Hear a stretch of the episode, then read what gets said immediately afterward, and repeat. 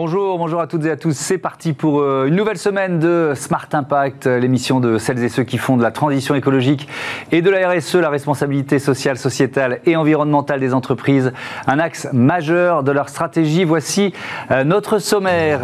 L'invité de Smart Impact, c'est Arthur Rosen, le président de Skytech, ce spécialiste de la production de résine plastique régénérée, vient de remporter l'appel à projet relocalisation du plan France Relance établir une nouvelle relation soutenable et équitable entre l'Afrique, la France et l'Europe. C'était l'objectif du premier euh, sommet de l'engagement sociétal des entreprises euh, entre la France et l'Afrique. On fera le bilan euh, tout à l'heure. Et puis dans Smart Ideas, vous découvrirez septembre au pluriel et ses objets de décoration réalisés à partir de nos bouteilles de vin. Voilà pour les titres, on a 30 minutes pour les développer. C'est Smart Impact.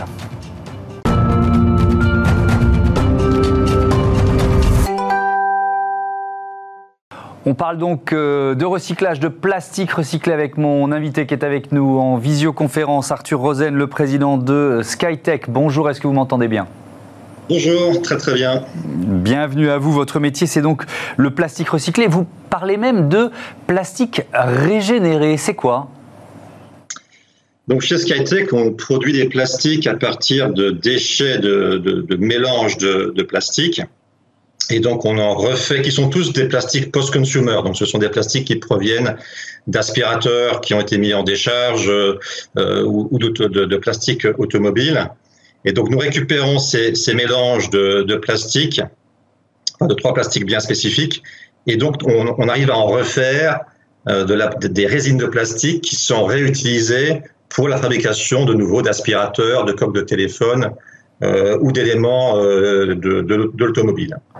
Comment vous faites Comment vous arrivez à leur donner une, une nouvelle vie à, à, à, ces plastiques?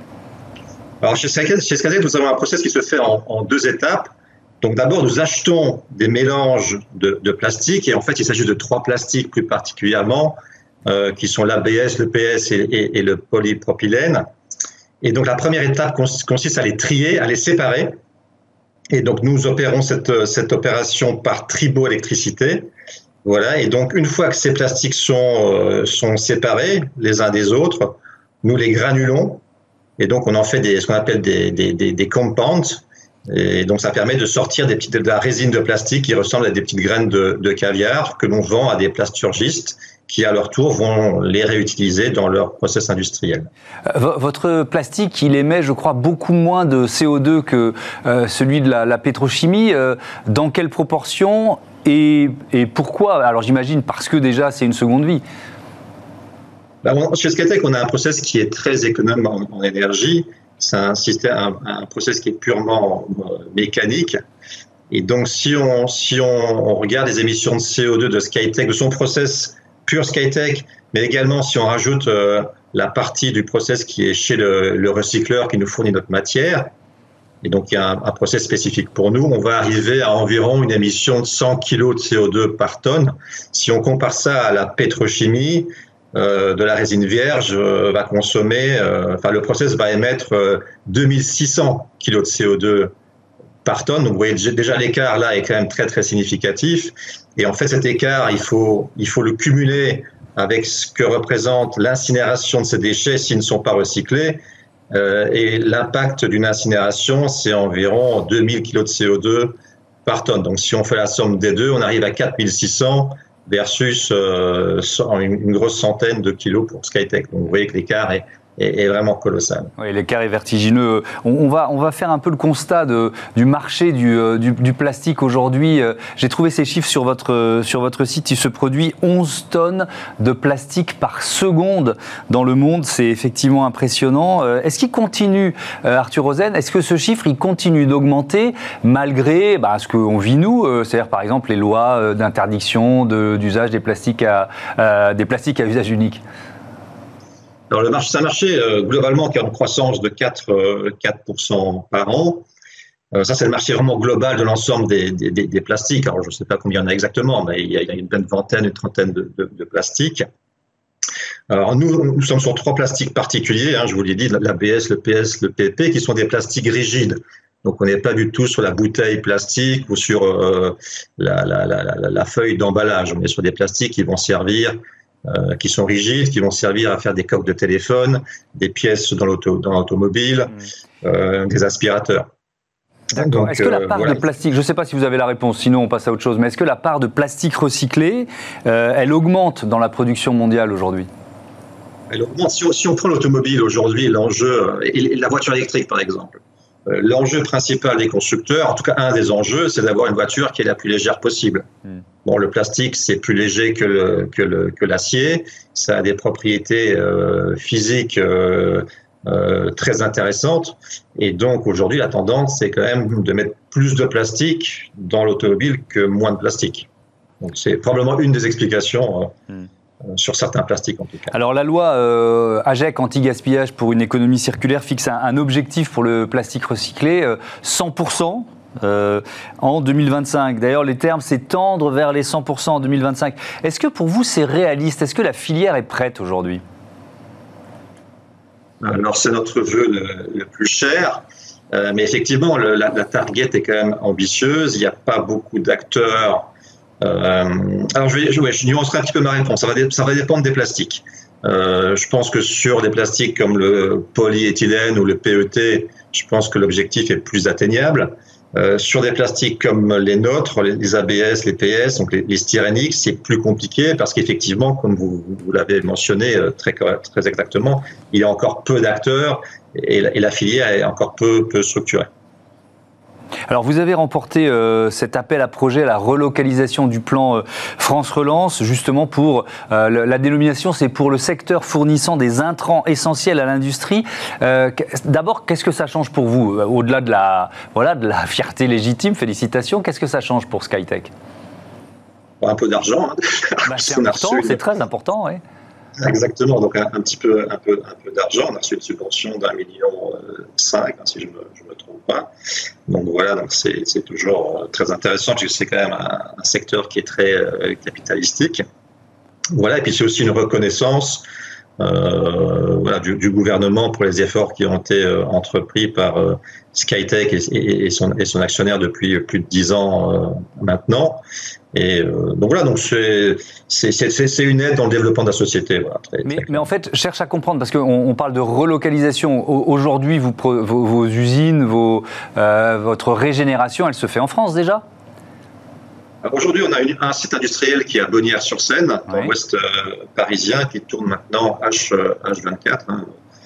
on s'arrête le samedi minuit pour commencer le dimanche minuit voilà, on va produire euh, cette année environ 6000 tonnes de, résine. Et on a racheté un nouveau site euh, il y a quelques semaines à Aubevoie, euh, où nous allons déménager début 2022 pour tripler, tripler la production. Donc on va passer, alors ça va se faire de manière progressive, mais on va passer de 6000 tonnes aujourd'hui à 35 000 tonnes en 2023. Et donc ça représente également pour la région une cinquantaine d'embauches prévues sur l'année 2022. Et, un investissement pour vous qui représente combien? Un peu plus de 15 millions d'euros. 15 millions d'euros. Et donc, quand on parle de relocalisation, je, euh, reviens hein, sur, euh, sur cet appel à projet. Euh, ça, consiste en quoi? Vous, devenez quoi, le fer de lance, justement, de cette filière dont on, dont on parlait ça, suppose quelle mission, ça? Oui, alors, il y, a, plusieurs choses. D'abord, aujourd'hui, on est vraiment un leader français et bientôt européen sur cette filière de l'ABS, PS, et, PP euh, recyclés. ça, c'est le premier élément. Et puis, deuxième élément, on contribue, on, essaie de contribuer à, mettre en place une filière chez les recycleurs, voilà, pour les faire évoluer et les faire avancer dans le, les faire avancer dans le process de recyclage, pour qu'on puisse faire la jointure entre nos besoins et ce que euh, ces gens-là peuvent faire aujourd'hui. Et, est-ce qu'il y a un travail aussi d'évangélisation, je mets des guillemets en quelque sorte, auprès de, des industriels, auprès de vos clients, pour qu'ils utilisent plus de plastique régénéré? Écoutez, ils sont quand même très sensibles. Donc, on a quand même beaucoup de clients aujourd'hui qui viennent directement euh, nous voir et des clients très importants de l'automobile, principalement, ou de, l'électroménager. Donc, ils sont, très conscients euh, qu'il va falloir intégrer plus de plastique régénéré. Donc, ils sont très demandeurs euh, de, partenaires pour travailler avec eux sur, la durée. Donc je pense qu'ils sont, déjà, ils sont très sensibilisés. Merci beaucoup, merci Arthur Rosen, à bientôt sur, euh, sur Bismart. Euh, on passe à notre débat, notre débat sur l'engagement sociétal des entreprises entre la France et l'Afrique. C'est tout de suite.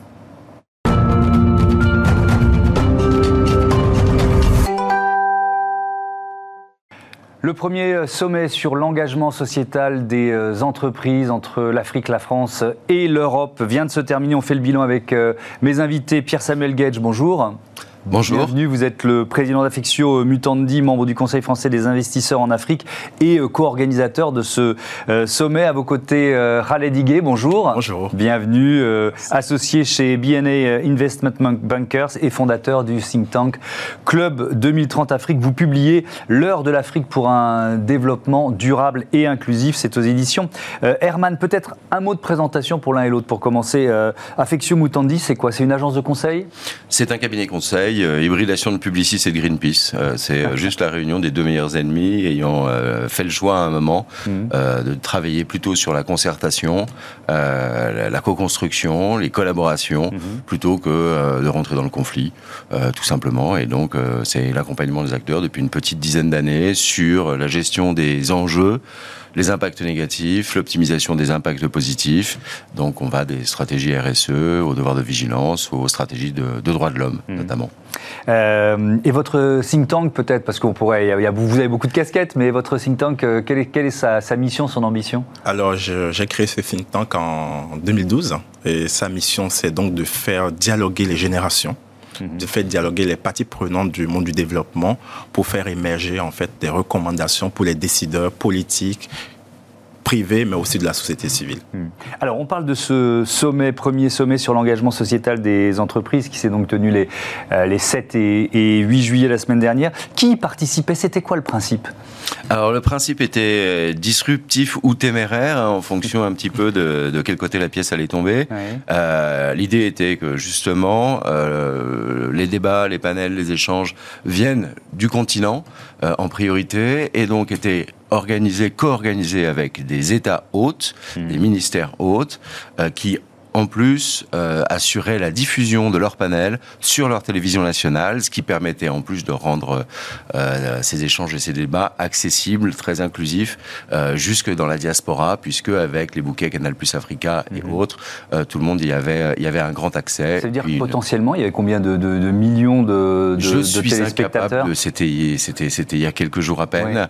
Je suis incapable de vous le dire là à ce stade. Il va falloir aller chercher en effet quelques datas, mais c'est la diffusion notamment de ces télévisions, plus l'ensemble des réseaux mm. sociaux, euh, des partenaires médias qui ont diffusé euh, depuis, euh, notamment depuis Ouagadougou, Lomé, mm. Libreville et Dakar, avec des formats très différents. Ouais. Avec quelle ambition? Qu'est-ce qui doit, qu'est-ce que vous voulez, quel levier vous vouliez activer avec ce il sommet? Il y a toujours, alors attends, cette recherche d'impact, d'abord comme, comme, on ne sait jamais totalement la mesurer jusqu'à jusqu'à présent, mm. bah, on se fixe toujours un peu plusieurs ambitions. Il y avait notamment le fait de faire émerger les initiatives et les acteurs euh, tout ce qui peut être porté, notamment par les acteurs économiques, leurs mhm. partenaires et leurs parties prenantes, euh, faire euh, mieux connaître des initiatives comme mhm. celle d'Atos avec le Women in Africa sur mhm.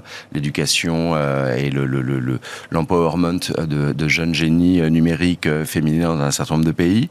C'était aussi de créer des passerelles entre acteurs pourquoi? Parce qu'en fait, on est beaucoup en silo, et je vous encourage à aller écouter le, discours d'Afsat Abiola de Women in Africa, mhm. extrêmement clair sur le décloisonnement et le désilotement. C'est assez, assez explicite. Et puis toujours plus d'engagement, des engagements, des engagements. Évidemment, euh, par le passé, les engagements euh, n'engageaient que ceux qui les écoutaient, mais maintenant ils sont vérifiables, mesurables, traçables. Et quand on dit que Orange Venture euh, lance un fonds d'investissement pour l'écosystème numérique de 350 millions d'euros, bah ça, ça, ça commence à avoir du poids. Quand des acteurs comme Santé en entreprise euh, annoncent le lancement du coup de, euh, deux nouveaux programmes, euh, avec notamment la fondation Sanofi Espoir, bah, ça a du poids. Quand le ministre gabonais Hugues Madia annonce la mise en place de deux lois sur la RSE et sur le SS pour le Gabon, bah, ça encourage et c'est bien. donc il y, a eu, il y, a eu, des annonces, on est, on est, dans, on est dans le concret. Euh, Raled Higuet, vous voyez euh, euh, plusieurs priorités d'engagement. Euh, il y, en a une d'abord sur les, les, financements liés aux objectifs, aux ODD, aux objectifs de développement durable définis par, par l'ONU. Qu'est-ce qu'il faut en faire d'après vous de ces financements prioritairement? Je crois qu'il y a d'abord un gros enjeu avant même de savoir ce qu'il faut en faire, mmh. c'est comment on les mobilise parce que les objectifs de développement durable à 2030, aujourd'hui, si vous faites le, la compilation des engagements un peu partout dans le monde, des bailleurs, multilatéraux aussi, euh, bilatéraux, mmh. on est à peu près à 2300 milliards de dollars c'est énorme. On ne s'en rend pas compte, en mm. fait. Et aujourd'hui, on en a mobilise très peu, en fait. Donc ça veut dire qu'il y a cet argent disponible et, il faut quoi? Il faut créer les projets, il faut les porter pour pouvoir euh, lever cet argent? Les projets existent. La, question, c'est comment on fait rencontrer les projets et l'argent. Et pour ça, en fait, il faudrait que les banques euh, de développement africaines aussi prennent le leadership de ce genre de sujet pour, mm-hmm. pour les mobiliser. Ce que je dis aujourd'hui, moi personnellement, c'est qu'il faut créer un guichet unique parce que si vous pour toute l'Afrique Pour toute l'Afrique. Parce, pourquoi? Parce qu'en fait, si vous voulez, chaque pays africain a des projets. Mhm. Chaque pays, pour ces projets, va chercher une vingtaine de financements. Et pour chaque projet, on recommence à nouveau. C'est la croix et la bannière, en fait. Ça ne peut pas continuer parce que les projets mettent deux ans, trois ans à voir le jour c'est pas possible en fait pour l'agenda de développement. Ça vous semble réaliste un, guichet unique? Parce que c'est à la fois une belle idée et puis parfois euh, ça, concentre le pouvoir en un seul lieu, donc il y, a des effets pervers aussi. Il y a, oui, il y a toujours des effets pervers dans, la, concentration du pouvoir. Là, la particularité aussi, c'est qu'en effet, euh, l'argent pour l'Afrique ne manque pas. L'argent pour l'Afrique ne manque pas, mmh. euh, les chiffres sont parfaits. la particularité, ça va être le le millimétrage, c'est-à-dire que les projets, les projets de l'ordre de 200, 300, 400, 600 millions euh, mm. d'euros ou de dollars, euh, qui peuvent faire l'objet, qui sont des investissements dans les infrastructures, lourds, ce genre de choses, peuvent faire l'objet de ce qu'on appelle une due diligence, c'est-à-dire une vérification, notamment, de la bonne gouvernance des choses. Ça, c'est un premier point. Et finalement, ces projets avancent. Vous avez des acteurs comme Stoa, comme la BEI. Mais oui, mais alors comment ça se fait qu'il y ait si peu d'argent mobilisé aujourd'hui? Je, je, je, J'en viens. Euh, la particularité, d'abord, c'est aussi que les des projets euh, pour faire émerger notamment le tissu entrepreneurial, mm. une industrie, des services, c'est que les tickets sont très petits. Ils sont de l'ordre de 20, 50, 100, 200 000 euros. Et malheureusement, on n'a pas encore trouvé le bon système pour faire en sorte que l'on puisse faire la vérification d'allocation de moyens financiers, mm. notamment publics, euh, auprès de sur des micro-sommes, malheureusement. D'accord, je comprends bien. C'est un problème de contrôle et de vérification sur les petits projets. Qu'est-ce que vous en pensez C'est un problème de sablier. Ah, alors, il faut différencier. Il y a deux choses pour moi. Il y a les infrastructures pour les nouvelles technologies mmh. qui peuvent être complètement concernées par ce que je viens de dire, c'est-à-dire le guichet unique qui va permettre de financer des projets d'infrastructure. Il y a des projets qui sont portés par des acteurs qui font du développement. En mmh. ce moment, il y a une autre solution qui ne rentre pas dans la première catégorie. Pour moi, en ce moment, il faut réfléchir à nouveau au RSE, ce que ça veut dire en fait le RSE et le redéfinir finir. Mhm. Vous savez, dans les pays anglophones et tout, quand on parle des RSE, enfin, on parle de, même de, social business, mhm. ça fait partie du corps de l'entreprise. Ce n'est pas juste un département qu'on met à part pour, pour, faire, pour faire beau, pour, pour enjoliver. Et je vais vous donner un exemple tout simple qui, qui, qui, qui vient de net. C'est même pas une entreprise anglophone, c'est francophone. C'est Renault Nissan qui vient d'investir en Chine dans, dans WeRide. WeRide, en fait, c'est une start-up qui fait dans la voiture autonome. Ils ont investi 310 millions d'euros avec euh, leur fonds Alliance dans WeRide. Aujourd'hui, WeRide est évalué à près de 3,3 milliards de dollars. Cefawa a commencé en Afrique en investissant dans InTouch. InTouch fait du paiement digital. Donc pour moi, c'est ça que ça a devenu le RSE en fait. Le RSE, doit, RSE doit, servir à investir dans des startups, dans des entreprises en Afrique, c'est ça? Exactement, parce qu'il hmm. faut arrêter en fait. En Afrique, tout de suite, quand on parle de RSE, on parle d'aide. Je veux qu'on arrête de parler d'aide, qu'on commence pas à parler d'investissement. On parle de business. Hmm. Il faut qu'on a pourquoi en Chine, en Asie, au Japon, moi je le vois beaucoup, je suis banquier d'affaires, je le vois énormément. Euh, on parle d'investissement et dès que c'est de l'Afrique, on parle d'aide. Il faut qu'on arrête avec cette notion d'aide parce que vous avez une jeune génération, 70% hmm. de la population africaine a moins de 25 ans. C'est des gens qui ont envie d'entreprendre en fait. Ils sont dynamiques, ils en veulent en fait. Donc la notion de l'aide des années 90, c'est le regard qui doit changer. Mais complètement. Est-ce qu'il doit changer des deux côtés? Il changer. est-ce que c'est d'abord côté européen ou français? Côté européen français, il doit changer, mais définitivement. Ce n'est même plus un sujet. Le narratif doit changer du côté européen en français. Du côté africain, il y a une prise de conscience. C'est pas un changement, c'est une prise de conscience en fait mm. que l'écosystème africain est un vrai marché. C'est un marché énorme pour la, parce que le marché des startups, c'est une, une jeune génération. Hmm. Aujourd'hui, quand je dis 75% d'une population d'un milliard 200 millions d'habitants à moins de 25 ans, ça n'existe nulle part dans le monde. Donc c'est le marché de demain mmh. naturellement. Donc vous voyez pourquoi je parle de business et d'investissement. Cette, euh, cette idée-là, le, marché des startups, euh, euh, ce vivier mmh. africain, euh, ça fait partie des thèmes qui ont été abordés dans, ah bah, lors, du sommet, j'imagine. Bien sûr, parce que le, la jeunesse, hein, l'inclusion du manière générale, mais la jeunesse, le numérique, un certain nombre d'éléments sont vraiment des ferments d'une très belle transition, une très grande mmh. transition. Euh, très lié par ailleurs euh, à la capacité de résilience du continent qui est, qui est, quasiment intrinsèque. Et alors, en termes, il une minute, c'est quoi les freins? Pardon de vous, de, vous bousculer un peu, mais qu'est-ce qui, qu'est-ce qui coince là? Les freins, euh, les freins, c'est souvent une question de coordination, de coordination entre les différents acteurs, euh, publics, privés, société civile, euh, de bonne articulation justement entre ces entre ces décideurs. Euh, c'est aussi parfois le choix. Euh, disons que le, le, un certain nombre d'acteurs ne choisissent pas forcément l'exigence que pour représenter la responsabilité sociétale et l'engagement sociétal. Mmh. Or, il faut que cette exigence devienne un facteur de préférence tout simplement, tout comme euh, la recherche de qualité et d'innovation, mmh. la recherche d'impact positif doit à un moment guider la décision, notamment publique, euh, mais aussi celle des acteurs économiques. Aujourd'hui, les acteurs économiques, notamment européens sur le continent africain, mmh. sont extrêmement exigeants vis à -vis de leurs fournisseurs et travaillent avec eux justement pour les faire monter en compétences, jusque dans des engagements de responsabilité sociétale. Mhm. Et il y a un impact là-dessus qui est véritablement à mesurer parce que c'est assez fascinant. Ils ont également un impact dans le développement du tissu entrepreneurial parce qu'ils investissent véritablement euh, euh, en partenariat avec des acteurs comme Simplon du numérique, mhm. ce genre de choses. Mais il faut il faut plus de coordination au niveau local. Merci beaucoup. Merci à, tous les deux. Le temps a filé vite, ce qui est plutôt bon signe. On passe à Smart IDs. On donne une seconde vie à nos flacons, à nos bouteilles de vin. Bah oui. Smart IDs avec BNP Paribas. Découvrez des entreprises à impact positif.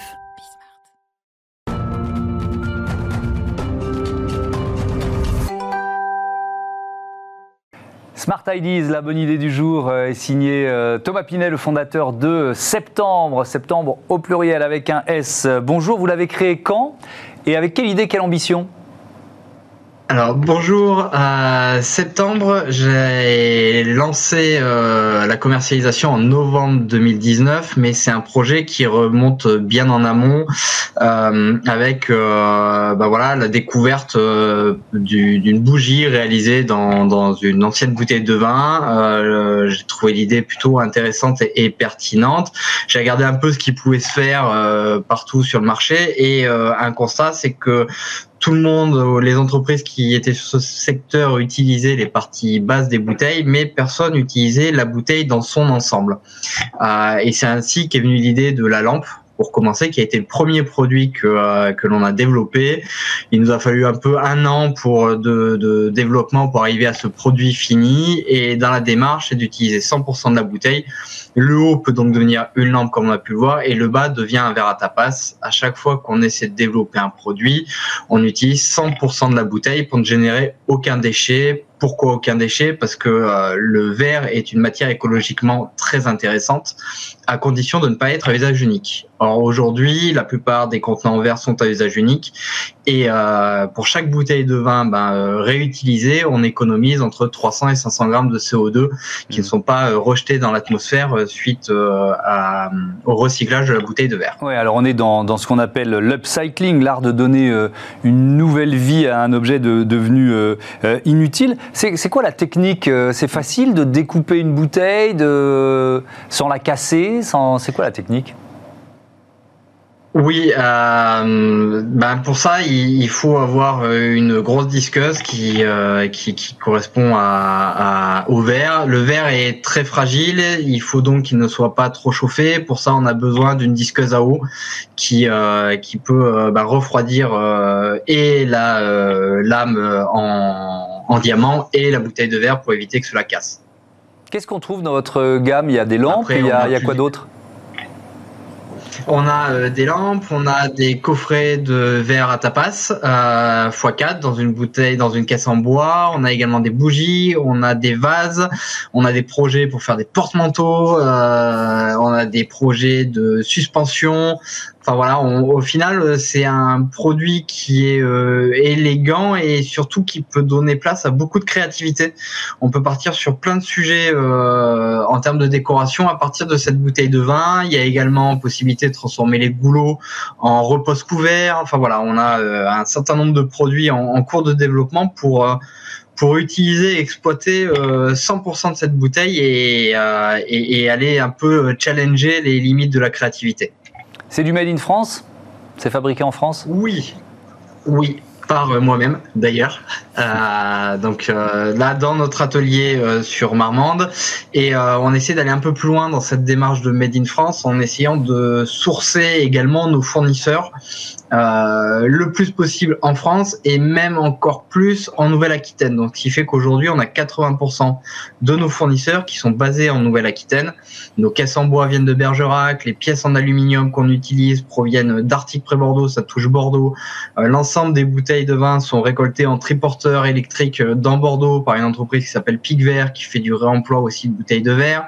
On a également les bougies qui sont faites dans le Médoc, les capuchons des bougies qui sont faits à Audan sur le bassin d'Arcachon.